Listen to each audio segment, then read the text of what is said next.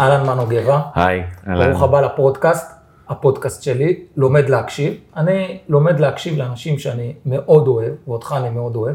ואתה גם הדדי, חבר- הדדי אתה גם לגמרי. חבר שלי. אחד התענוגות באירוע הזה שאני גם הדדי. פוגש את החברים שלי, אוקיי. אז פגשתי את חבר שלי. וחוץ מזה שאני חושב שאתה איש מקצוע מעולה, אחד המעלות שלך שאתה גם בן אדם מעולה.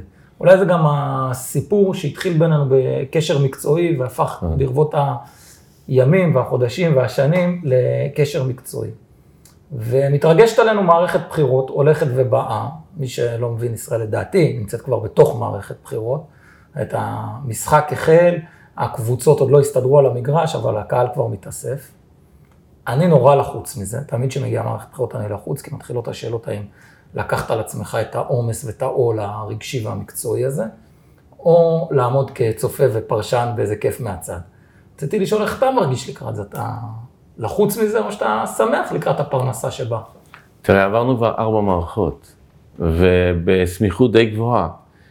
אז uh, אנחנו מוכנים. זאת אומרת, יש לנו כבר את הניסיון, יש לנו כבר את הכלים וכל מה שצריך כדי uh, להיות מוכנים אם, כאשר יהיו, בחירות בטוח יהיו, אבל מתי? זאת שאלה מאוד גדולה שאף אחד לא יודע לענות עליה עכשיו. איך מתארגנים לבחירות? נגיד, יש לך השפעה ישירה אם הבחירות נופלות בנובמבר, או הבחירות נופלות בינואר, או בתחילת מרץ, זה משנה את, ה, את העבודה, את ההכנה של המשרד? לא, לא ממש. לא, לא ממש. יש ממילא התראה של 90 יום, זאת אומרת, זה- יש אה, 90 יום שאנחנו יכולים אה, בדרך כלל זה לקחת קצת אותם יותר, כן. באזור של שלושה חודשים, וזה בהחלט מספיק לנו, זאת אומרת, ברגע שיפזרו, יחליטו לפזר את הכנסת, תתקבל באמת הצעת החוק לפזר את הכנסת, אנחנו אה, ניכנס כמובן למצב של אה, מוכנות לקראת, אנחנו נכין את עצמנו, אבל זה בהחלט, אה, זאת התראה מספיקה לגמרי. אחד הדברים שאולי היה לי קשה איתם בהתחלה, אבל עם השנים זה בנה גם את הידידות בינינו, זה הכנות המוחלטת שלך ביחס לחולה לגבי מצבו. מגיעים פוליטיקאים, מי שמהמאזינים שלנו בספוטיפיי וברשתות והצופים בפייסבוק, לא מבין עד הסוף על מה אני מדבר, פוליטיקאי נכנס למערכת בחירות שהוא בשכבות הגנה, גם אם הוא בא מבחוץ וגם אם הוא בתוך המערכת. מקורבים, יועצים, והם מתווכים לו מציאות שנוח לו לשמוע, או בוא נגיד מציאות שהוא רוצה לראות בה. אז מגיע מנו גבע, פעם אחת הוא שם לו את הבדיקה כמו שהיא, שזה התוצאות. קודם כל, שלא תמיד קל לחיות עם, ה, עם לגמרי. הדיאגנוזה שלך. מסכים איתך הדבר יותר לגמרי. קשה, זה שאתה מביא את החוות דעת הרפואית. חוות הדעת הרפואית זה קבוצות המיקוד שלך. יושבים אנשים, מקבלים אחלה כיבוד, מי שרוצה לבוא לקבוצות מיקוד בגלל האיכות, שיבוא למנו גבע. ומי שרוצה בשביל הכיבוד, גם שיבוא למנו גבע. אז אתה גם רואה קריסטל את הציבור הישראלי מולך, וזה חד, נעים נורא וגם כואב נורא. אלה שעכשיו אתה הולך לפגוש אותם, אתה חושב שהם מוכנים לדיאגנוזה הזאת שלך? השאלה הייתה ארוכה, אז נכון. בואו אז תיתן תשובה קצרה. קודם כל, כן, אני אשתדל. אה, קודם כל, זה באמת תפיסת העולם שלי והקו המנחה שלי, זה אך ורק להתייחס לצד המקצועי. זאת אומרת, מבחינתי, גם אם זה, הבשורה היא פחות טובה, או גם אם זו תקופה יותר קשה לאותו פוליטיקאי או אותה מפלגה, מבחינתי, אני חייב, בוא נגיד, לשקף לו את האמת הצרופה. אה, והרבה פעמים זה באמת אה, לא נחמד, זה לא נעים, אבל אני יודע שבסופו של דבר יש את האפקט של מעריכים את זה, כי נמצאים מול האמת, ולפעמים יש גם, הם עושים סקרים, אה, נניח כדי לבדוק את זה במקום אחר וכולי, אני, אה, אני אומר, זה מה שיש, זה מה שאני, זה מה שאני מבחינה מקצועית מוצא, ואתה תחליט על מי לסמוך. זאת אומרת, מבחינתי, הדבר הכי חשוב זה להיצמד לצד המקצועי, נקודה, ושום דבר לא יטה אותי מזה. זה חשוב מאוד להגיד קודם כל. אחת הנקודות שמאוד, אחת הנקודות שמאוד מעניינות אותי לשאול, זה כשאתה פוגש את הפוליטיקאים עם דיאגנוזה נקייה, איפה זה פוגש מול השוק המסחרי, כמה זה שונה בעולם הלחצים, כמה זה שונה גם בעולם ההסתכלות של הציבור הישראלי. אני הייתי נוכח בקבוצת מיקוד, שפעם אחת באים לבדוק מוצר חדש של אה, נכון. אה, חברת מזון, ומיד אחרי זה, כמעט אותם אנשים באים לתת את החוות דעת שלהם על הפוליטיקה. זה הציבור הישראלי, הוא אוכל את החטיף שלו, ואחרי זה הוא בוחר. רציתי לשאול כמה זה שונה בהתייחסות. אז ככה, מבחינה מתודולוגית, המתודולוגיה היא, היא בוא נגיד, היא די דומה. זה, זה, זו אותה מתודולוגיה אפילו אפשר להגיד, אוקיי? זו אותה מתודולוגיה. אה, מה ששונה זה יותר מה שואלים, מהו הקו המנחה. כל קבוצת מיקוד מכינים מראש קו מנחה, שזה בעצם אותן שאלות שמנחות את הקבוצה, שאותו מנחה לפי זה בונה את, ה, את התסריט של הקבוצה, ואז אה, הוא מתאים, זאת אומרת אותו קו מנחה מותאם לנושא שנבדק, אם זה פוליטיקה, תחום אפילו שנבדק, אם זה פוליטיקה, או שזה מסחרי, אבל בסופו של דבר המתודולוגיה היא אותה מתודולוגיה, כשאנחנו מתאימים את עצמנו, גם מבחינת הפרופיל של, של המשתתפים בקבוצות המיקוד, הם לגמרי משתנים. אגב, מה שאמרת זה לא אותם אנשים. יש אחד הדברים החשובים לשים לב בקבוצות מיקוד, שאסור להחזיר את אותם אנשים לעוד קבוצות ועוד קבוצות, כי הם הופכים להיות סוג של מומחים בתחום. אנחנו מאוד מקפידים על זה, שאנשים יתחלפו, זה לא, אלה לא יהיו אותם אנשים כן, שיגיעו לאותה קבוצה. כן, אנחנו חייבים להקפיד על זה, כי באמת, זה נושא מאוד מאוד חשוב, שאז הם באים בלי איזה דעות דומות או לא בתור מומחים, וזה לדעתי משהו מאוד חשוב להקפיד עליו, כדי שהקבוצות יצאו באמת מקצועיות. עכשיו, מה השאלה הבאה? בואו נחזור רגע לנקודה שהתחלנו איתה עם מערכת הבחירות. לאורך השנים מערכות הבחירות בישראל היו מערכות בחירות מאוד קוטביות. שמאל וימין בצורה מאוד מובהקת גם, בואו נגיד במרבית השנים סביב המאבק המדיני הוא היה מאוד בולט. אני חושב שבשנים האחרונות, וזה לא רק בארבעת מערכות הבחירות הקודמות, גם קצת במערכות שקדמו להן, עברנו לפוליטיקה מאוד מאוד קוטבית ברמה הפרסונלית. זאת אומרת, בהליך הבחירה שלי, האם אני מאשר מועמד או פוסל מועמד. עכשיו אנחנו הולכים למערכת בחירות נוספת, האם החברה הישראלית היא קוטבית בכלל, או שהיא קוטבית רק סביב הנושא הפרסונלי הזה, שבואו נקרא לילד בשמו, כן ביבי, לא ביבי, אבל היא, היא מקוטבת בעניין הפרסונלי, או בכלל מקוטבת? בוא נפריד בין עניין פרסונלי לבין העניין של הכיתוב, בסדר? הפרסונלי יכול להיות שאתה מתכוון אולי לנתניהו, שזה יותר באמת ברמה הפרסונלית, אתה מתכוון לזה, בסדר. אבל בוא נפריד בין שני הדברים. אה, אין ספק בכלל שמה שמשפיע, הגורם המשפיע ביותר על בחירה של רשימה זה מי עומד בראש. זה כבר ידוע, אנחנו מכירים את זה, ויש לזה השפעה עצומה. מצד שני, ואני לא, אני חושב שכל הנושא של כיתוב, היום הוא, יש באמת נשאר, אנחנו נמצאים היום לפי דעתי, שוב זאת ההנחה שלי, שהנושא של שמאל ימין קצת השתנה. זאת אומרת, הגדרה שהייתה פעם, ששואלים מישהו בצורה סובייקטיבית, איך אתה מגדיר את עצמך מבחינה פוליטית, אז אם הוא אומר אה, נניח ימין מאוד, או ימין, או שמאל, או מרכז, אני חושב שהגבולות קצת טשטשו, והממשלה הנוכחית די הוכיחה את זה שבעצם זה מקצה לקצה, ממשלה שאומנם... קצת על העניין הפרסונלי. אה, למה אתה מתכוון? זאת אומרת, הפר... הממשלה הנוכחית, גם בהרכב שלה, באה ואמרה, פסלנו אפשרות של הרכב ממשלה עם נתניהו, ולכן אנחנו עושים הרכב ממשלה ללא נתניהו. אבל עדיין המרכיבים בין שמאל לימין קיימים. אני, אני ככה, אני הייתי, אני רוצה להימנע מלהיכנס לעניין הפרסונלי, אם זאת הייתה הכוונה שלך, אני יכול לדבר איתך יותר על העניין של שמאל וימין. כן. אנחנו שואלים את, ה, את הנשאלים שלנו, אוקיי, בסקרים, איך הוא, הגדרה סובייקטיבית, איך הוא מגדיר את עצמו, כל נשאל איך הוא מגדיר את עצמו מבחינה פוליטית, אוקיי? אוקיי? עכשיו, יש, יש את המדרג של הסולם, משמאל מאוד ועד ימין מאוד. עכשיו, מה שאני חושב, שההגדרה הזו היא מאוד ישנה, אני חושב שאנשים, כשהם אומרים איך הם מגדירים את עצמם, חוץ מאשר בקצוות ממש, זאת אומרת, השמאל הקיצוני והימין הקיצוני, אני חושב שבאמצע הגבולות קצת היטשטשו, ונשאר רק... אה, ונשארו רק הקצוות. ואני חושב שהיום אה, לדבר על מושגים של שמאל ימין של פעם, אני חושב באופן אישי, ואני הולך לבדוק את זה, דרך אגב, במחקר מאוד גדול שאני הולך לעשות. אמרת לי שאתה עובד. כן, אני הולך לעשות מחקר מאוד גדול, זה, זה קורא מור וגידים בהחלט.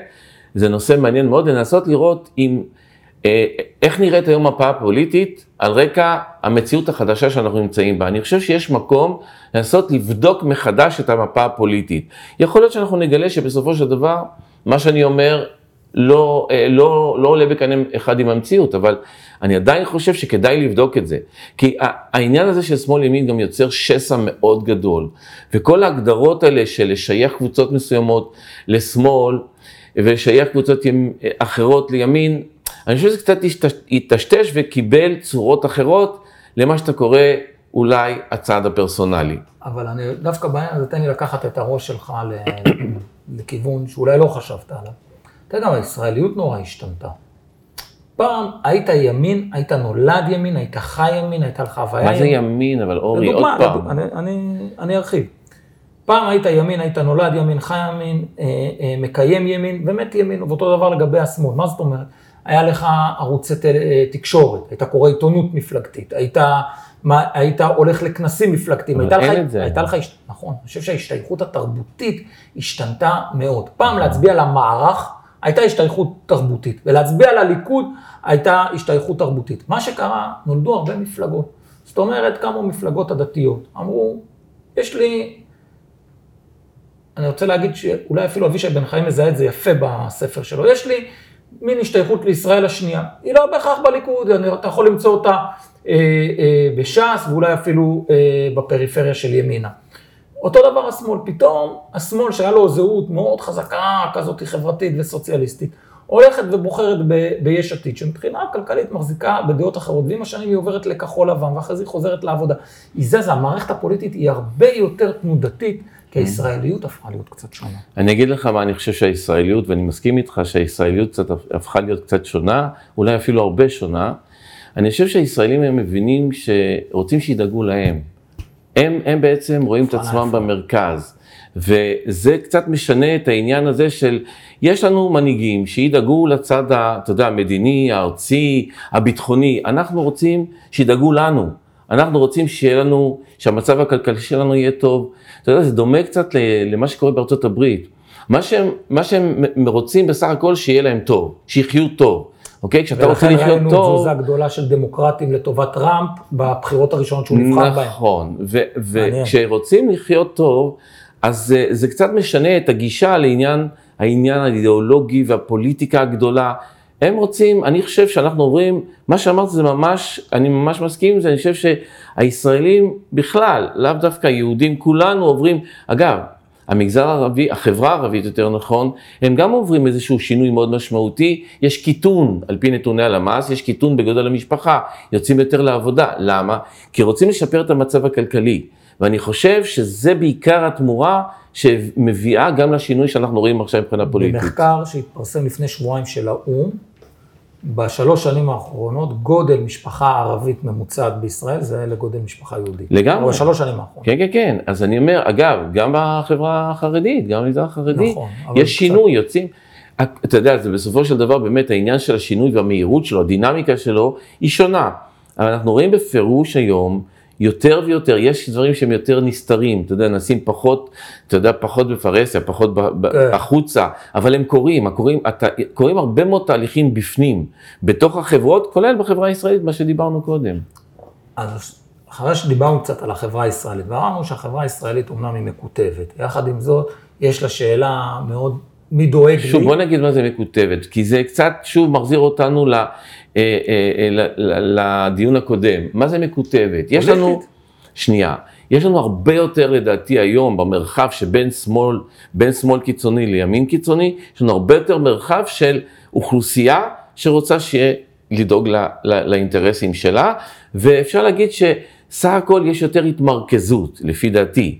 אני עוד לא בדקתי את זה, אני צריך להוכיח את זה במחקר המאוד גדול שאנחנו יכולים לעשות, כשהמחקר יהיה מבוסס על שאלות שבכלל לא שואלות בצורה אה, ישירה איך אתה מגדיר את עצמך, אלא דרך מודלים מסוימים אנחנו, באמצעות הרבה מאוד שאלות, ננסה אנחנו, באמצעות הכלים שיש לנו, להגדיר תחת הרבה מאוד תשובות שהם ייתנו בנושאים שונים לגמרי, שונים באמת, הרבה מאוד שונים, באמצעות מודלים מסוימים, להגדיר גם כלכלית אגב, אנחנו פה מתייחסים רק למדינית פוליטית, כן? אבל יש גם עניין כלכלי ואנחנו לגמרי כרגע מתעלמים ממנו, שמאל וימין ברוב, ברוב מדינות העולם המערבי, אנחנו מדברים פה, אנחנו מדברים על שמאל כלכלי וימין כלכלי, נכון? פה אה, בישראל, זה, כמו שאתה יודע, זה ההובי שלי וזה התחום, התחום החברתי, זה התחום שממנו אני בא ואליו אני אה, חוזר גם בעיסוקים של המשרד. אני חושב שהשאלה לגבי תפיסות עולם כלכליות הן גם השתנו. זאת אומרת, נכון, אני חושב שעשינו את זה איתך לא מזמן אה, אה, עם אחד הלקוחות שלנו לרגל האחד במאי, קרן ברל כצנלסון, שרוב מצביעי הליכוד מגדירים את עצמם כסוציאל דמוקרטים. אני לא בטוח עד הסוף שהם מודעים להבנה, אבל הם הרבה יותר חברתיים. נכון. אבל השאלה של מדיניות כלכלית היא מרתקת, ואנחנו יכולים להרחיב אז רגע. אז גם באותו מחקר שאני מתכוון לעשות, ושאני אומר, אומר שוב, הוא קורא עור וגידים, אנחנו נבדוק גם את הסוגיה הזו דרך, בצורה אובייקטיבית, באמצעות שאלות שבסופו של דבר יכולות להביא לאיזושהי הגדרה של מי באמת, זאת אומרת, מי משתייך לליברלים, מי משתייך לשמרנים, אנחנו נוכל לבדוק את זה. אבל בעניין הזה בישראל, אני חייב להגיד לך, התפיסה החברתית, בסדר? שבוא נגיד היא תפיסה חברתית אה, אה, ליברלית, או תפיסה חברתית סוציאליסטית, בסדר? סוציאל דמוקרטית, היא אולי הרוב הכולל. לעומת זאת, השמרנות יכולה לבוא לידי ביטוי בכל מיני דברים שקשורים למרקם החיים האישי. זאת אומרת, יש שאלה מאוד גדולה. אנשים רוצים שהמדינה, הממשלה, המסגרת הכללית, תדאג להוויית חייהם. מה זאת אומרת? נכון לבריאות, לחינוך. אני מסכים. כן. מצד שני, שהיא לא תתערב בשום דבר בתא האישי שלך. איך תתחתן, עם מי תתחתן. עכשיו, אלה תפיסות עולם של אה, שמרנות וליברליות, שגם בהם יש הרבה נגידות, נכון. וזה יהיה מדהים לשאול את זה. אני רוצה ללכת צד... אבל רק משפט אחד, זה כל זה מתקשר, לדעתי, לשינויים שאתה דיברת עליהם קודם בחברה הישראלית. נכון. יש ממש הרבה שינויים, גם, גם נניח אה, להט"ב. הקהילה, קהילת הלהט"ב, גם הם היום... אה, לא מזמן הייתה חגיגת אהבה פה בתל אביב, וראינו שיותר ויותר אנשים מצטרפים לדבר הזה, וזה יותר ויותר מקובל. זאת אומרת, יש גם כאן איזושהי תמורה. אם נניח היית בודק את זה לפני 20 שנה, זה היה סיפור נכון. אחר לגמרי. כן חלות תמורות בחברה הישראלית בכלל, בכל המגזרים. ואני חושב שחלק מזה שבא לידי ביטוי, זה, הוא משפיע גם על העניין של התפיסה המדינית של שמאל וימין, כלכלית, שמאל וימין, אני ממש מסכים עם זה שאני חושב שהיום יותר ויותר ישראלים רוצים שיסתכלו עליהם, ש, ש, שיתחשבו בה, או שנניח אה, אה, שיהיה להם טוב מבחינה כלכלית ומבחינה בכלל, שהם ירגישו, שירגישו טוב כאזרחים, שעושים זה, למענם דרך אגב. אז מזה אני רוצה לקחת אותך, בניסיון השלישי בינינו, לקחת אותך אה, אה, עוד קומה אחת לקראת מערכת הבחירות שמתרגשת ובאה. כל מערכת בחירות יש להם את האפיונים, את השונות שלה. רציתי לשאול, כמו שאתה רואה את המצב בניתוח אה, מקצועי, מקצועי אובייקטיבי. האם מערכת הבחירות תיקבע בצמרת, קרי סביב המפלגות הגדולות, זאת אומרת, מי תהיה המפלגה הגדולה, והיינו בכמה מערכות בחירות כאלה, או שמא כמו מערכת הבחירות האחרונות, שהיא תיקבע בתחתית, סביב מי יעבור או לא יעבור את אה, אחוז החסימה, אנחנו חושבים שבימים האחרונים יש ניסיונות אולי להוריד קצת את אחוז החסימה, לא ניכנס כרגע לשאלה הזאת, כן, היא, לא שאלה, נכון. היא שאלה שמתאימה למדע המדינה. והמחוקקים לה... יחליטו על זה גם. כן, אבל אני אומר, האם אתה חושב שהבחירות האלה יוכרעו למטה או יוכרעו בצמרת? מה שאני חושב, שאנחנו הבנו כבר, שהמפלגה הגדולה לא קובעת. היו ניסיונות, אם אתה זוכר, במערכת הבחירות הראשונה, מתוך ארבעת המערכות בחירות האחרונות, שהציבור האמין בזה שהמפלגה הגדולה היא זו שתוכל להרכיב את, ה, את הממשלה, ואנחנו יודעים שמספר הכסף... וזה הביא לטיסה של כן, כחול לבן כן, ושל הליכוד. והביא להצבעה אסטרטגית, בסופו של דבר, שהצביעו כדי לחזק את המפלגה שאמורה להיות המפלגה הגדולה, וויתרו קצת על האידיאולוגיה ולהצביע נניח למפלגה, או לא האידיאולוגיה, אלא למפלגה שרצו להצביע, שיותר מזדהים איתה. עכשיו, למדנו שבסופו של דבר, מה שקובע זה מספר הקסם 61. זאת אומרת, והממשלה הזו זה, אני חושב, ההוכחה הכי טובה לזה שראש הממשלה עם שבעה מנדטים, אחרי זה שהיה שינוי, אז שישה מנדטים. אחרי זה חמישה, ועד שאנחנו אה, נשדר את הפודקאסט, מי יודע כמה. כרגע, כן. אבל בוא נגיד שאז, כשהוא, כשהוא הצליח להקים נכון. ממשלה, ולא הייתה אפשרות גם אחרת. זאת אומרת שבסוף, בסוף מספר הקסם הוא 61, וראינו גם שבארבע מערכות בחירות, מפלגת הליכוד הייתה אם לא המפלגה, הייתה מערכת אחת, נדמה לי שהם היו די שווים, אה, הכחול לבן יחד עם יש עתיד. מערכת בחירות 2, שתיים, הם היו יותר גדולים מהליכוד. 31, 33. אבל אה, זה, זה, זה היה קרוב, זאת אומרת, נכון, זה לא היה משהו, קרוב. זה היה מאוד קרוב, ובכל זאת, בסופו של דבר, מה שקבע זה ה-61. עכשיו, לגבי הצמרת, נניח המפלגות היותר גדולות, הקטנות. רגע, איך שאתה רואה את זה, עכשיו אני שואל את מנו גבע, שהוא, אין לו את מכון מדגם, והוא סתם חבר שלי, ואנחנו יושבים אה, אחר הצהריים, כל אחד עם הפרלמנט שלו. הציבור הישראלי יותר מודע למשחקים הקואליציוניים האלה. פעם הוא לא, לא הבין את זה עד הסוף.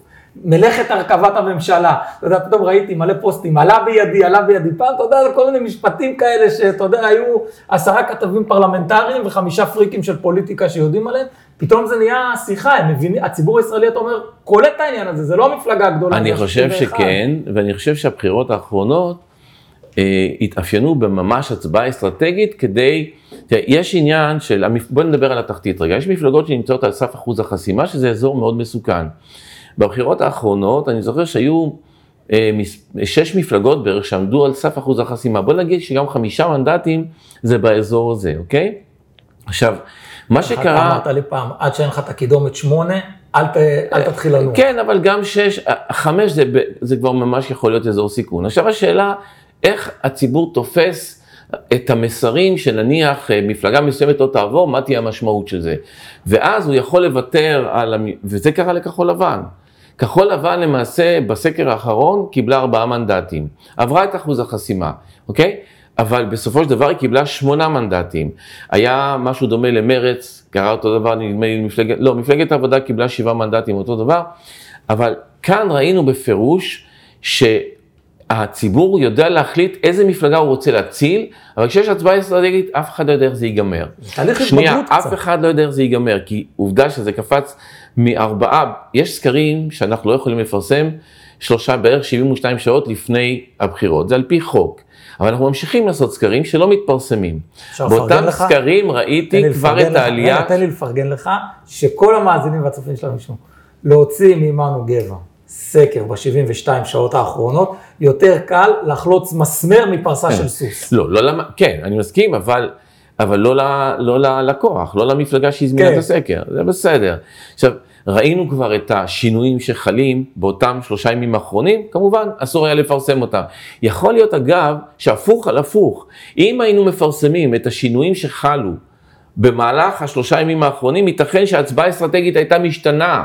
זאת אומרת שיכול מאוד להיות שזה פעל לטובת העובדה שהמפלגה הייתה על סף אחוז החסימה, או מפלגות מסוימות, ופתאום הם קיבלו את מה שהם קיבלו. עכשיו יכול להיות שהמצב השתנה. כי אנחנו רואים כבר את, ה, את ההתפלגות של המנדטים, את חלוקת המנדטים, כבר לא כהצבעה אסטרטגית. הצבעה אסטרטגית קורית בבחירות עצמן. עכשיו אוקיי? תן לי, הרמת לי להנחתה, ולירן, שעומד פה ועושה לנו סימנים עם הידיים, ובטח הוא אוקיי. עצבני על זה אני שאני לא רואה, שואל אני את רואה רק השאלות. אותך. אני מכיר אותו, אבל הוא הרים לי להנחתה, אמר לי, תראה, שים לב להשפעה של הסקרים. כשאין סקרים, פתאום הציבור הישראלי יודע להחליט מה הוא רוצה. ב-72 שעות האחרונות, אני אתן כמה דוגמאות, בסדר? כדי שיהיה לצופים בפייסבוק, מאזינים בספוטיפיי, יהיה להם כיוון. בחירות 2013, יאיר לפיד יוצא בסקר האחרון 12 מנדטים, 11 מנדטים. ה-72 שעות האחרונות מטיסות אותו ל-19. בחירות 2015, עם הערבים נוהרים לקלפיות, והעלייה אגב, של המחנה. הפרחתי את זה, זה לא כן, שינה שום דבר. ש... אבל היה ברור שהמחנה המחנה הציוני והליכוד שהיו, אה, בוא נגיד, שוויוניים, פתאום הליכוד ב-72 שעות האחרונות פותח פער ועולה ל-30 מנדטים. כנ"ל לגבי מערכת הבחירות א', שכחול לבן אה, טסה בה ב-72 שעות האחרונות, וכן הלאה וכן הלאה, אפשר להמשיך לדבר על כל מערכות הבחירות. ולהפך. נכון. וגם להפך, וגם היו להפך. גם מפלגות שהיו אבל ארבעה... אולי דווקא, אז אולי ההשפעה של הסקרים, אני שואל אותך עכשיו כגם אזרח וגם סוקר וגם מה שאתה רוצה, אולי ההשפעה של, של הסקרים היא לא בריאה על מערכת הבחירות. אז אני אסביר. אני חושב שהיא בסופו של דבר כלי לקבלת החלטות. גם של הפוליטיקאים וגם של הציבור, של ציבור הבוחרים. כי נניח שהסקר האחרון נותן תמונת מצב מסוימת, ואז יש שלושה ימים שהוא צריך להחליט, ש- שהבוחר צריך להחליט מה לעשות. ומה קורה לפני השלושה ימים האחרונים? כמה זה לפני- מלחיץ? כמה זה, כמה לפני- הסקר מייצר את המציאות, או כמה המציאות מייצרת את הסקר? אין ספק שלסקרים יש השפעה, ואין ספק שיותר ויותר הציבור רואה את הסקרים, כמה שמשמיצים את הסקרים, זה תלוי בקרב בעיקר הפוליטיקאים, הם מתייחסים לסקרים עד כמה זה מחמיא להם או פחות מחמיא להם, אתה יודע, אז הסקרים אוקיי. לא שווים, כן סקרים, כן. זה, זה, אנחנו מכירים את הדבר, הזה, בסופו של דבר כולם עושים סקרים, וזה הכלי המרכזי לקבלת החלטות, שנייה. סופר רציניים, סופר רציניים, תן לי רגע להקשות עליך, מועמדים סופר רציניים. באים עם אג'נדה לבחירות, שאלה הראשונה שהם שואלים, אבל בסקרים זה לא בא לידי ביטוי, בסקרים זה לא בא לידי ביטוי. נכון, אה, כי נוצרת, לא- אני מסכים, עכשיו, אינפלציה אה, כזאת. יש, אם, ככה, נתת את הדוגמה של אה, לפיד, קח את הדוגמה של הגמלאים. הם נכון. עברו, עכשיו, מה, מה הקפיץ את זה? הרי הגמלאים ממש בימים האחרונים, הסקרים האחרונים הראו שאז היה אחוז החסימה שני, אה, שני מנדטים, אתה זוכר? הראו שהם עוברים את אחוז החסימה, זאת אומרת, זה נתן לגיטימציה לאנשים להגיד, יאללה, הם עוברים את אחוז החסימה, לא נבזבז את הקולות, והם קפצו, נדמה לי, שישה או. שבעה, שישה מנדטים. תראי, זה, זה, זה דינמיקה עצומה, זאת אומרת, כן יכולה להיווצר דינמיקה, וזה זה בסדר גמור. הסקר משקף תמונת מצב נכון ליום שהוא נעשה, הוא לא תחזית, אבל הוא מספק כלים גם לפוליטיקאים וגם לציבור הבוחרים, בסופו של דבר לקבלת החלטה. ואני חושב שכל מה שקורה ב-72 שעות האחרונות, עכשיו, יכול להשתנות, וזה בסדר גמור שתיווצר דינמיקה, ונתת דוגמאות שמפלגות מסוימות תפסו תאוצה מאוד בימים האחרונים, תוך כדי הליכה לקלפי נכון. קיבלו החלטה, למשל במקרה של, של לפיד, ו, וזה בסדר, וזה גם תלוי באחוז המתלבטים, כי ככל שיש יותר מתלבטים, אז, אז הדינמיקה יכולה להיות הרבה יותר גבוהה. אבל היו גם מערכות בחירות, שאם אתה מסתכל על תוצאות הסקר האחרון ותוצאות הבחירות, אין הבדל. זאת אומרת, מתי הסקר הוא יהיה בהלימה טובה לתוצאת הבחירות, כשלא לא תהיה דינמיקה, והיו כאלה דברים. נכון. כשיש דינמיקה, אין מה לעשות, וזה בסדר גמור, אנחנו לא תחזית. נורא, מאוד מאוד חשוב לי להדגיש את הנקודה הזו. הסקר משקף תמונת מצב ליום שבו הוא נעשה. וכל דינמיקה, תחשוב לרגע שהיו חיבורים, היו פיצולים, היו כל מיני, הרי בפוליטיקה יש דינמיקה עצומה תוך כדי. וה, והדברים משתנים, ו, ו, וה, והציבור הבוחרים משנה גם את ההחלטות שלו בהתאם לשינויים שחלים, אבל הוא חייב לקבל את, את המידע הזה כדי לקבל החלטות. זאת אומרת, אם יש פתאום חיבור, הוא מתחיל לחשוב אחרת. אם יש פיצול, יכול להיות שהוא גם יכול לחשוב. אז כל הדבר הזה, אנחנו מספקים בסופו של דבר תמונת מצב. אחד הדברים שאני לוקח חזק ממה שאמרת, לגבי הדינמיקה שמתפתחת. אז בואו נסכם.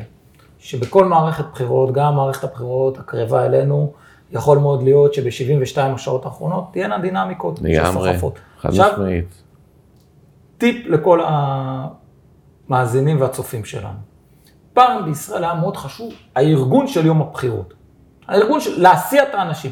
היום שגם התחבורה הרבה יותר קלה וגם הקלפיות הרבה יותר קרובות, מה זה חשוב? תשקיעו באנשים שמדברים עם הבוחרים. נוכחות ליד קלפיות, קלפיות משמעותיות בערי המפתח, יכולות ממש לשנות חמישה מנדטים.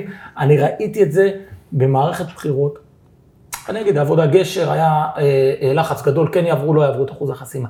אחד הדברים שהבנו, שאם בנוכחות, בקלפיות המכריעות, יהיו אנשים שיגידו, חשוב שתצביעו, כי לא, לא, לא נעבור, להפוך את הגוואלד גם ל, לא רק לקריאה תקשורתית, אלא לקריאה אה, אה, בשטח משמעותית, לנו זה הוכיח את עצמו אם- בגדול, ורציתי על זה להרחיב, זה הטיפ שלי בגדול, ואני רוצה להרחיב איתך באיזה שני. אבל תן לי רגע להתייחס למה שאתה אומר, כי בסופו של דבר, האם אתה. מתכוון לאחוזי הצבעה?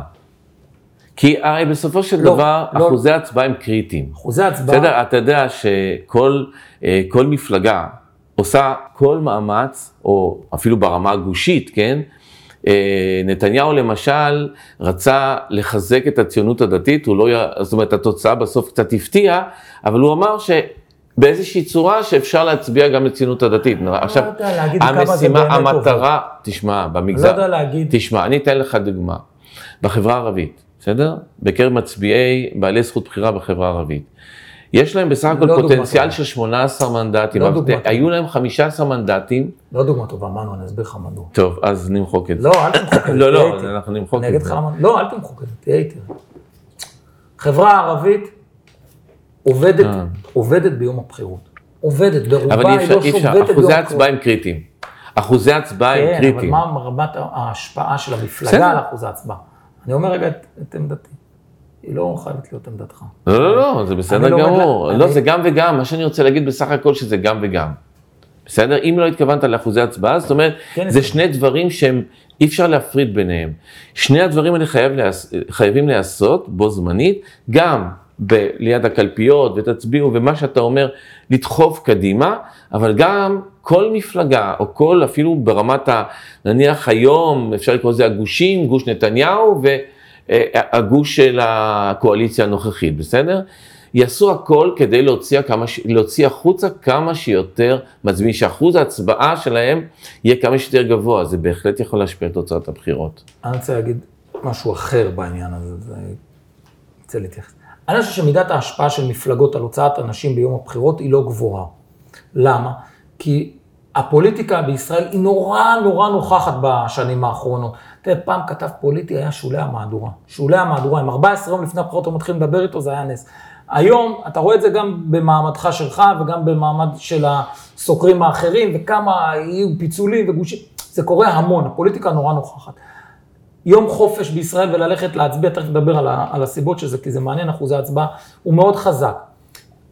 אני חושב שכל הפריק שואו הזה, שהם הולכים עם מגפונים לתחנה המרכזית או לים ואומרים לאנשים לדעתי זה לא מביא אף אחד לקמפיין. לא, לא דיברתי על זה, דיברתי הסיפור, על אחוזי הצבעה כאחוזי הצבעה לתוצאה. אני חושב שלקמפיינרים שצופים בנו, אם אני יכול לתת להם המלצה, חמישה, שישה מנדטים שמגיעים לקלפי, מגיעים לאזור של הקלפי, שם מכריעים, בתוך הגוש, בדרך כלל זה קורה בתוך הגוש שלהם, למי הם מצביעים, ויש השפעה עצומה, נוכחות טובה ליד הקלפיות, מביאה תוצאה. ועכשיו שאלת אותי על אחוזי הצבעה, תן לי לשאול אותך על אחוזי הצבעה, אני רוצה לשאול אותך על אחוזי הצבעה. מנו, אתה חושב שאחוזי ההצבעה בישראל, שבאופן יחסי, בסדר, גם אם זה לא לניארית, כל מערכת בחירות עולה, אבל אנחנו בקפיצה ממה שהיה בתחילת שנות האלפיים למה שקורה בשנים האחרונות. ובירידה לעומת התחיל, נניח שנים נכון, הרבה אחורה. נכון, אוקיי. אנחנו עוד פעם נוגעים ב-70 אחוז, לפעמים קצת עוברים את ה-70 כן. אחוז הצבעה. אתה חושב שזה קשור לריבוי מערכות הבחירות, או שהרשתות החברתיות והמחאות והפוליטיקה החוץ פרלמנטרית משפיעה? אני חושב שזה מכלול של דברים, ובין היתר זה הרצון להשפיע. יכול מאוד, אני חושב שזה באמת מכלול של כל הדברים ביחד. אני לא חושב שאפשר לפרק את, ה, את הדברים לגורמים. זה באמת, אה, בסופו של דבר, נניח אתה רוצה לדעת, אתה רוצה לצאת להצביע, אז יש כאלה שהם יותר אדישים, ואז הם מחליטים שזה לא משנה כבר, כי כאילו זה כבר הוכרע מראש, וזה הוכח שזה לא כך, זה יכול להשתנות. אבל אני חושב שאנשים בסופו של דבר רוצים כן להשפיע, כי אכפת להם, והם יוצאים להצביע כדי לנסות לשנות כל אחד כמובן לכיוון שלו. כן, אני ממש לא, אה, לא מתכוון לשום כיוון. אז אה, אני אומר, כן, אנשים יוצאים להצביע, לעשות את חובתם האזרחית קודם כל, ואני חושב שזה, ואם כבר אנחנו פה כדי להעביר מסר, אני חושב שהצבעה זה זכות גדולה, ו- ולממש את הזכות הזו, כי בסופו של דבר, כל מי שלא הצביע, זה יכול לשרת את המפלגה בדיוק, או את הגוש שהוא לא רוצה שהוא יהיה בשלטון. אז כך שצריך לקחת את זה בחשבון, זה מאוד חשוב. זה נקודה יפה שאמרת. אני ראיתי בבחירות 2015, אה, אנחנו הובלנו קמפיין של העלאת אחוזי הצבעה במרכז-שמאל. נכון. ומה ששמתי לב, שככל שאתה מעלה את אחוזי הצבעה בצד אחד, אתה מטיס את אחוזי ההצבעה גם בצד השני, זאת אומרת, בסוף אתה... אתה לא יודע הצד... על מי זה ישפיע בסוף, כי הצד השני אומר, רגע, אם הם יוצאים גם אני אצא, ברור. קטנה, כולם רואים את נכון, כולם. נכון, אין ספק בכלל. אחד הדברים, אגב, שכשעושים קמפיין להגברת או לחיזוק ההצבעה, זה תמיד לשני הצדדים. זה תמיד, אתה לא יודע איך זה יעבוד בסופו של דבר, כי אז זה יכול באמת להוציא את אותם אלה שהתכוונת אליהם, מצד שני זה יכול להיות איזשהו סייד אפקט, אתה יודע, סוג של תגובה של הצד השני שאומר, אוקיי, יצאת להצביע, אז אני אלך גם להצביע, זאת אומרת, זה יכול להשפיע על הצד השני, ולא בהכרח יודעים מה תהיה התוצאה בסוף של ההצבעה. אני אספר לך על סיפור קטן. באותה מערכת בחירות 2015, יום בחירות זה היום שבשביל הקמפיינרים, חוץ מזה שאתה מתכנן כמה דברים, בסך הכל זה יום שאתה יושב בחמ"ל ומחכה לראות מה קורה. בצהריים נסענו לאיזו ארוחת צהריים של מישהי מהמשרד, שאירחה ככה את כולנו מאוד יפה. אני יצאתי ממדינת תל אביב, מרכז החמ"ל, הרצוג ראש ממשלה, נכנסים. עברנו את צומת קסטינה, משהו היה נראה לי טירוף, ש"ס, ליכוד, תחושה, תחושת חירום כמו, בדיוק כמו שיש בצד השני. חזרתי, שואל אותי יובל השותף שלי, מה קרה? אמרתי לו, זה לא, לא אותו דבר פה. אנחנו, לדעתי, הליכוד לוקח את הבחירות.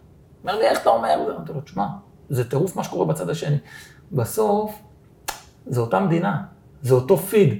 זה לא, זה לא ארצות שאף אחד לא יודע מה עושים בניו ג'רזי ואף אחד לא יודע מה עושים ביוטה וזה... אני מסכים איתך, מדינה קטנה והכל, אתה יודע, לגמרי עובד ככה. דיברת איתי קודם על החברה הערבית, זה נראה שהחברה הערבית, אחוזי ההצבעה בה, לפחות לפי מה שמדווחים גם בסקרים שלך, הרצון להשתתף בבחירות הוא יותר נמוך. אתה חושב שזה בגלל המצב החברתי, הסוציו-אקונומי שלהם, שזה מצב קבוע שהערבים הם פחות רוצים להשתתף במערכת הבחירות, אולי בגלל שהערבים בסך הכל עובדים ביום הבחירות, או בגלל שהניסוי של השילוב שלהם בממשלה לא, לא הוכיח את עצמו. אתה יודע, אחד הדברים שאני, התשובה שלי תהיה כזו ש... גם וגם וגם. לא יכול, לא, אני לא יכול לתת לך תשובה על משהו שלא בדקתי. אוקיי. אני צריך לבדוק את זה מחקרית כדי לתת לך תשובות.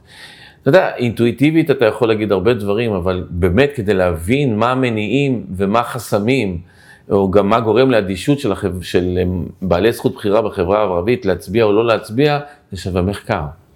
יכול לומר לגמרי שווה מחקר. ב- ב- אתה, לגמרי, אני, אני חושב, פחות. שה, אני חושב שהחברה הערבית תסגור את הפערים שלה במהלך הזמן כלפי החברה. היהודית.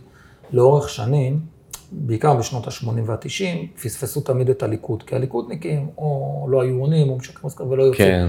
כי הם היו בגלל שבאופן יחסי, בעלי המעמדות הנמוכים, מבחינה כלכלית היו יותר נוחים, לא, לא הביעו נורא עניין במה שקורה בפוליטיקה, אבל כשהגיעו הבחירות הם ועוד איך הביעו עניין, ואני חושב שאנחנו נראה את אותו דבר. זו דעתך, אה, אתה דעתי. יודע, אני, אני, אני אבסס דעתי, אני אוכל לבסס דעתי אך ורק על פי מחקר, וזה נושא מאוד מעניין. אז אם התחלת לפי מחקר, אני רוצה לדבר על שיטת המחקר שלך. כן, אחד הדברים שנגיד אותי נורא תסכלו, הייתי עושה מסיבת עיתונאים מאוד גדולה עם הלקוח, מביא את הבטחת הבחירות, את הפצצה שלי, שואל את מנו, נו, כמה כמה? אין לי סקר היום. בערוץ המתחרה או במתחרים מפרסמים ישר סקר, כל מטה הבחירות כזה טופח לי על השכם, או במקרים שלא הצלחתי, מה עשית? אומרים, אורי, הנה, הבאנו, יש עלייה בסקרים. באים, סוף שבוע, סקר של מנו גבע, ללא שינוי. אתה תמיד גם יש לך תכונה, אתה מדליף את הסקר חמש דקות אחרי שהוא פורסם. אחרי שפרסמת, אתה מסכים להדליף את התוצאה שלו? כן, אתה- אומר לי, אורי, כן, לא השתנה. ואז אני שואל אותך למה, אתה אומר, כי אני בודק לאורך זמן. נכון. עכשיו, תסביר לי רגע, אם הסקר בעצם הוא בדיקה של הלחץ דם הציבורי, אז למה לא לבדוק אותו על המקום? למה אתה נותן, אני אגיד לך?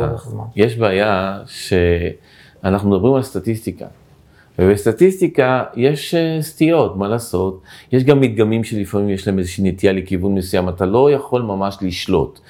גם עם כל השקלולים שאנחנו עושים כדי באמת לגרום לזה שהמדגם יהיה מייצג, בסופו של דבר אה, זה מאוד אה, לדעתי בעייתי לתת תוצאה על פי נקודת זמן.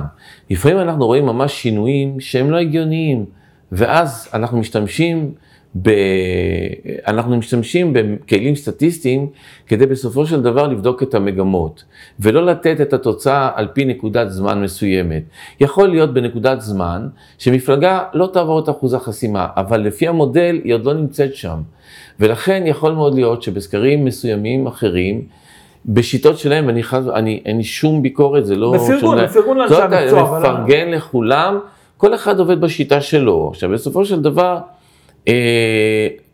אנחנו מאמינים בשיטה שהעניין של נקודת זמן היא פחות נכונה, והרבה יותר נכון להסתכל על זה כמגמה. אנחנו מפעילים לפחות שני מודלים, כדי לראות איך הם מתלכדים באמת, ואז אנחנו קצת יותר, זאת אומרת, יש לנו ביטחון הרבה יותר גבוה בתוצאה שאנחנו זאת מפרסמים. אומרת שאבא שלי רואה את הסקר של מנו גבע, אז הוא צריך לצאת מנקודת הנחה, או כל אחד אחר שרואה, הוא רואה את זה לפי נקודת הנחה, שזה לא היום בצהריים ב-12 עשיתי נכון. וב-4 נתתי לך תוצאות, אלא שבמהלך הימים האחרונים בדקתי את המפלגות עכשיו, וזאת התוצאה. רגע, נכון. עכשיו, זה בעצם אבל מותנה בזה שיש לך מספיק נתונים כדי ב- ב- ליצור באמת את הצבירה של הנתונים ולהגיע למצב שאתה יכול לבנות את זה על סמך מגמות. כי אחרת, אם אתה עושה סקר פעם בחודש, אין לזה שום ערך, במיוחד עם הדינמיקה שיש, ככל שנתקרב לבחירות, אני, אני חושב שבהחלט יכול להיות מצב שיהיו איחודים ופיצולים, יהיו שינויים או שלא,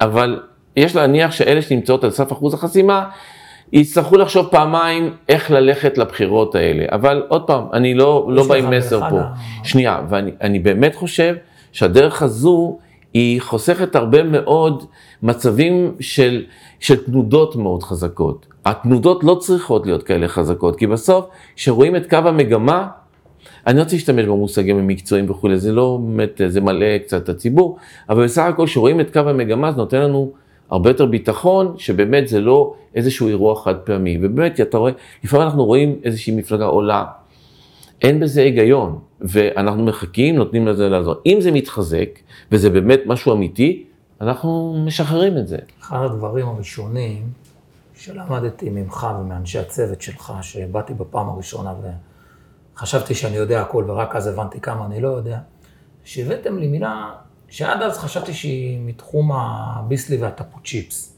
אורי, תבדוק את הפריחות. Mm. לא, לא, לא הבנתי עד הסוף למה אתה מתכוון. היום אני הרבה יותר בוגר ואני מבין כמה זה חשוב. ברור. בעצם אתה בודק את עוצמת הנכונות של להצביע בשבילך. עוצמת הביטחון. של ה... זה חלק מהמודל. נניח אני שואל אותך עבור איזה מפלגה אתה מתכוון להצביע, אם הבחירות היו מתקיימות היום וכולי. נניח שאתה אומר מפלגה מסוימת, בלי שם. ואז אני שואל אותך עד כמה אתה בטוח שאתה תצביע למפלגה שציינת. עכשיו, ככל שרמת הביטחון עולה, אז uh, המשקל של ההצבעה שאמרת, הבחירה שלך, המשקל שלה גבוה יותר, וככל שאתה תגיד שאתה פחות בטוח, וזאת הפריחות בעצם, אז אנחנו מבינים שאתה יכול עוד להתלבט, אתה עוד יכול לשנות את דעתך. ולכן יש לזה משקל מאוד מאוד חשוב, רמת הביטחון, ש, שאנשים שנשאלים, אומרים שהם יצביעו למפלגה שהם ציינו כששאלנו אותה כוונת, אותם על כוונת הצבעה. שזה מאוד מאוד חשוב לגבי מה שיכול לקרות בסוף שאמרנו ב-72 שעות, שאתה... לגמרי, יש... בוודאי, חד משמעית. כי ככל שהמפלגה יש לה פריחות יותר גבוהה בהצבעה, אז כן, להיות, יכולים להיות שינויים, הם יכולים להחליט פתאום אחרת. לפעמים אנחנו שואלים גם בין איזה, בין אילו מפלגות אתה מתלבט. נכון. וגם זה עוד איזשהו כלי כדי להבין. זה מה שאנשים אומרים, תביא לי סקר עומק. אתה אומר לי, אורי, אל תסתכל על התוצאה, תסתכל על מה שיש בתוכה. גם? ואני הייתי רוצה גם את המושג הזה של סקר עומק קצת uh, להפריך. כי סקר, מחקר עומק זה במושגים של מחקר איכותני. במחקר כמותי יש סקר שהוא יכול להיות uh, עם יותר שאלות, יכול להיות עם מדגם יותר גדול, אבל לא, זה לא עומק, זה רחב יותר, גדול יותר מבחינת המדגם, אבל אותן שאלות שאנחנו שואלים בסקר אה, עם מעט שאלות יותר, אבל אותן שאלות, אותן שאלות זהות למדגם שונה, קטן יותר, זה בדיוק אותן שאלות, זה שאלות זהות. זאת אומרת, אין הבדל בין אם, אם הסקר הוא גדול או יש הרבה יותר שאלות. לכן המושג הזה של סקר עומק, אני משתדל להוריד אותו מהלקסיקון. יש מחקר עומק. מחקר איכותני זה מחקר שאתה באמת נכנס פה לעניין האמוציונלי, אתה מקלף שכבות, אתה שואל שאלות, ואנחנו עושים, הסקרים הכמותיים הם יותר קוגניטיביים, יותר מדברים אל השכל. אז עכשיו כאילו ממש הרמת לי לשאלה, כי עד היום לא פתרתי את זה ביני לבין עצמי. אני בא למנו, אומר לי, אורי, זאת התוצאה. זה מה שהמועמד שווה, זה מה שהמפלגה שווה וכולי. אני אומר לך, אבל מנו, אתה עוד לא יודע מה יש לי בקנה. אני אעשה קמפיין, הוא ייצור אנרגיה, האנרגיה ת, ת, תשפיע. ואז, או, או לא תמיד אצלנו, אצל הקמפיינרים, תמיד עולים, כאילו שני... מה אני מש... תמיד עונה לך? שתי, רגע, עולים שתי משקולות, רגע, כן. שהמאזינים והצופים יבינו כן, את המשקולות כן, השוויוניות כן. האלה. על המאזניים עומד מצד אחד, אתה אומר, אם אני אשקיע בקמפיין אני אצור אנרגיה, האנרגיה תיצור מציאות. מצד שני עומד מנו ואומר, זאת המציאות, אין לך הרבה מעבר אליה. זאת זאת, זה פוטנציאל המציאות שלך. ותמיד היא, היא עומדת אחד מול השני. אני תמיד חושב שהפעם מנו לא מבין, ואני צודק, ותמיד בסוף במערכת הבחירות אני אומר, מנו צודק, הייתי צריך להקשיב כן, לו. אבל זה שונה ממה שאתה אומר, אני אף פעם לא אומר שאין פוטנציאל. אני אומר, זאת התוצאה, נכון ליום שזה נבדק, ואם עושים מחקר שהוא כולל נניח קבוצות מיקוד או אה, סקר עם הרבה יותר שאלות, אפשר להבין איך לחדד מסרים. חידוד מסרים בהחלט יכול להשפיע, זאת אומרת להעביר את המסרים הנכונים יכול להשפיע על התוצאה, אבל שוב, זה, זה לא יכול לעשות מהפכות, טוב. אבל זה יכול זה כן לשנות. זה חלק משיקוף המציאות שדיברנו עליו בהתחלה. כן. שאתה אומר, זה... אתה נמצא בחדר, שאתה משקף למי שהזמין, דרך כלל מנהל הקמפיין או מנהל האסטרטגיה, את, ה, את המחקר שלך. אחרי זה מתקיימת בעולם מקביל ישיבת ההסברה, ישיבת הקריאיטיב, ישיבת האסטרטגיה. ואז צריך לתווך את המציאות הזאת, שהיא מאוד מאוד מאוד עוצמתית. היא מאוד מעניינת, היא מאוד מרתקת, אבל היא לוקחת אה, מחירים נפשיים עצומים. ואחד הדברים, ככה אנחנו חותרים לחלק האחרון של השיחה, שלא יודעים עליך כמה אתה רגיש. למה? קודם כל שאתה אדם רגיש. אני נגיד אומר אני, על עצמי אדם... אני מודה על עצמי שאני אדם רגיש, ובעיקר מחויב לאמות מידה מקצועיות, לצד המקצועי שלי. שאתה מאוד לוקח ללב שמטילים בזה דופי, שיש אנשים במערכת בחירות, לך, אתה עשית ככה וככה, כי אתה לטובת אחד הצדדים, אתה ממש לוקח את זה ללב, נכון? אני יותר ויותר אה, עובד על זה שבעצם אני אה, חייב, למרות הכל ולמרות הרגישות, להיצמד לנושא המקצועי, ושום דבר לא יסיט אותי מזה. כן, אתה צודק, זה לא פשוט. הרבה פעמים המציאות, הפגישות האלה, או כשאתה צריך להעביר את הממצאים של הסקר, של המחקר או של הסקר, סקר אגב זה כלי בתוך מחקר, זה לא, זה אחד הכלים, אז כן, לפעמים המצבים אה, יותר אה, נניח מורכבים, והחשוב הוא לדעת להעביר את זה בצורה כזו שהיא לא, היא, היא, היא, היא מרגישות מסוימת, זאת אומרת, גם כשהמצבים קשים צריך לדעת איך להעביר את זה, אבל לשמור כל הזמן על הצד המקצועי ולתת את המציאות כמו שאני רואה אותה שמשתקפת בסקרים. אתה מודע לזה שאתה אייקון פוליטי היום? שאתה אייקון ציבורי, תראה, מצייץ עמית סגל אה, חמש דקות לפני המדגם את התמונה שלו איתך ועושה פרצוף מופתע. אתה מודע לזה שכאילו אתה עומד, מחכים קצת למוצא פיך, זה קצת... אה, אתה מודע לנוכחות הזאת? אני אענה לך בכנות על העניין הזה. זה לא, אה, אני לא מתעסק עם זה, אני רק יודע שיש לעבודה שלי השפעה, וזה מאוד מחייב אותי. זה מאוד מאוד מחייב אותי אה, בצד המקצועי, בצד האמינות. ובאמת... אבל באישי. באישי... באישי, נגיד, זה נכנס, זה נכנס לבית, נכנס למשפחה. אני... פעם לחשוב שסוקר יושב אצל קטורזה ו... לא מתעסק עם זה. וארז טל זה לא היה נראה. פתאום מה לא נמצא? זה כאילו... אני אומר לך, באמת, באמת, אני לא מתעסק עם זה. אני אפילו לפעמים אה, לא מתחבר לזה. לא, זה לא, זה אמיתי, באמת, הכי אה, אמיתי בעולם. הצלם שמצלם אותנו בלירן עדים, שאמרתי בתחילת ה... מפגש שהיינו באוף רקורד, אתה קצת כמו אריק איינשטיין. אריק איינשטיין היה ענק, הוא לא היה מודע לזה שהוא ענק. זאת אומרת, הוא היה מסתובב, הוא היה רגיל, הוא היה כל פעם מופתע מזה, אתה גם קצת לפעמים לא. מופתע מזה. אני מודע, לא, לא, צריך להפריד בין שני דברים. מבחינה מקצועית, אני בהחלט חושב שאני אה, נותן, שאני מספק עבודה מאוד מאוד מקצועית, ואני יודע להעריך את המקום שלי כאן, חד משמעית.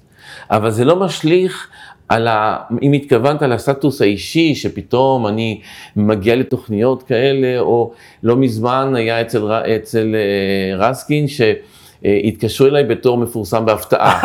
גדול. כן, אני יכול לשלוח לך את הלינק של זה. הזמנו במסכה, כן. אה, סוג של, אבל באמת, בסופו של דבר, לא זה רק מחייב אותי יותר ברמה האישית, וזה אפילו מלחיץ אותי לפעמים. אבל ברמה המקצועית אני כן יודע, אני כן מודע לעוצמות ולחוזקות שלי, וכן, אני פה עם הרבה ביטחון.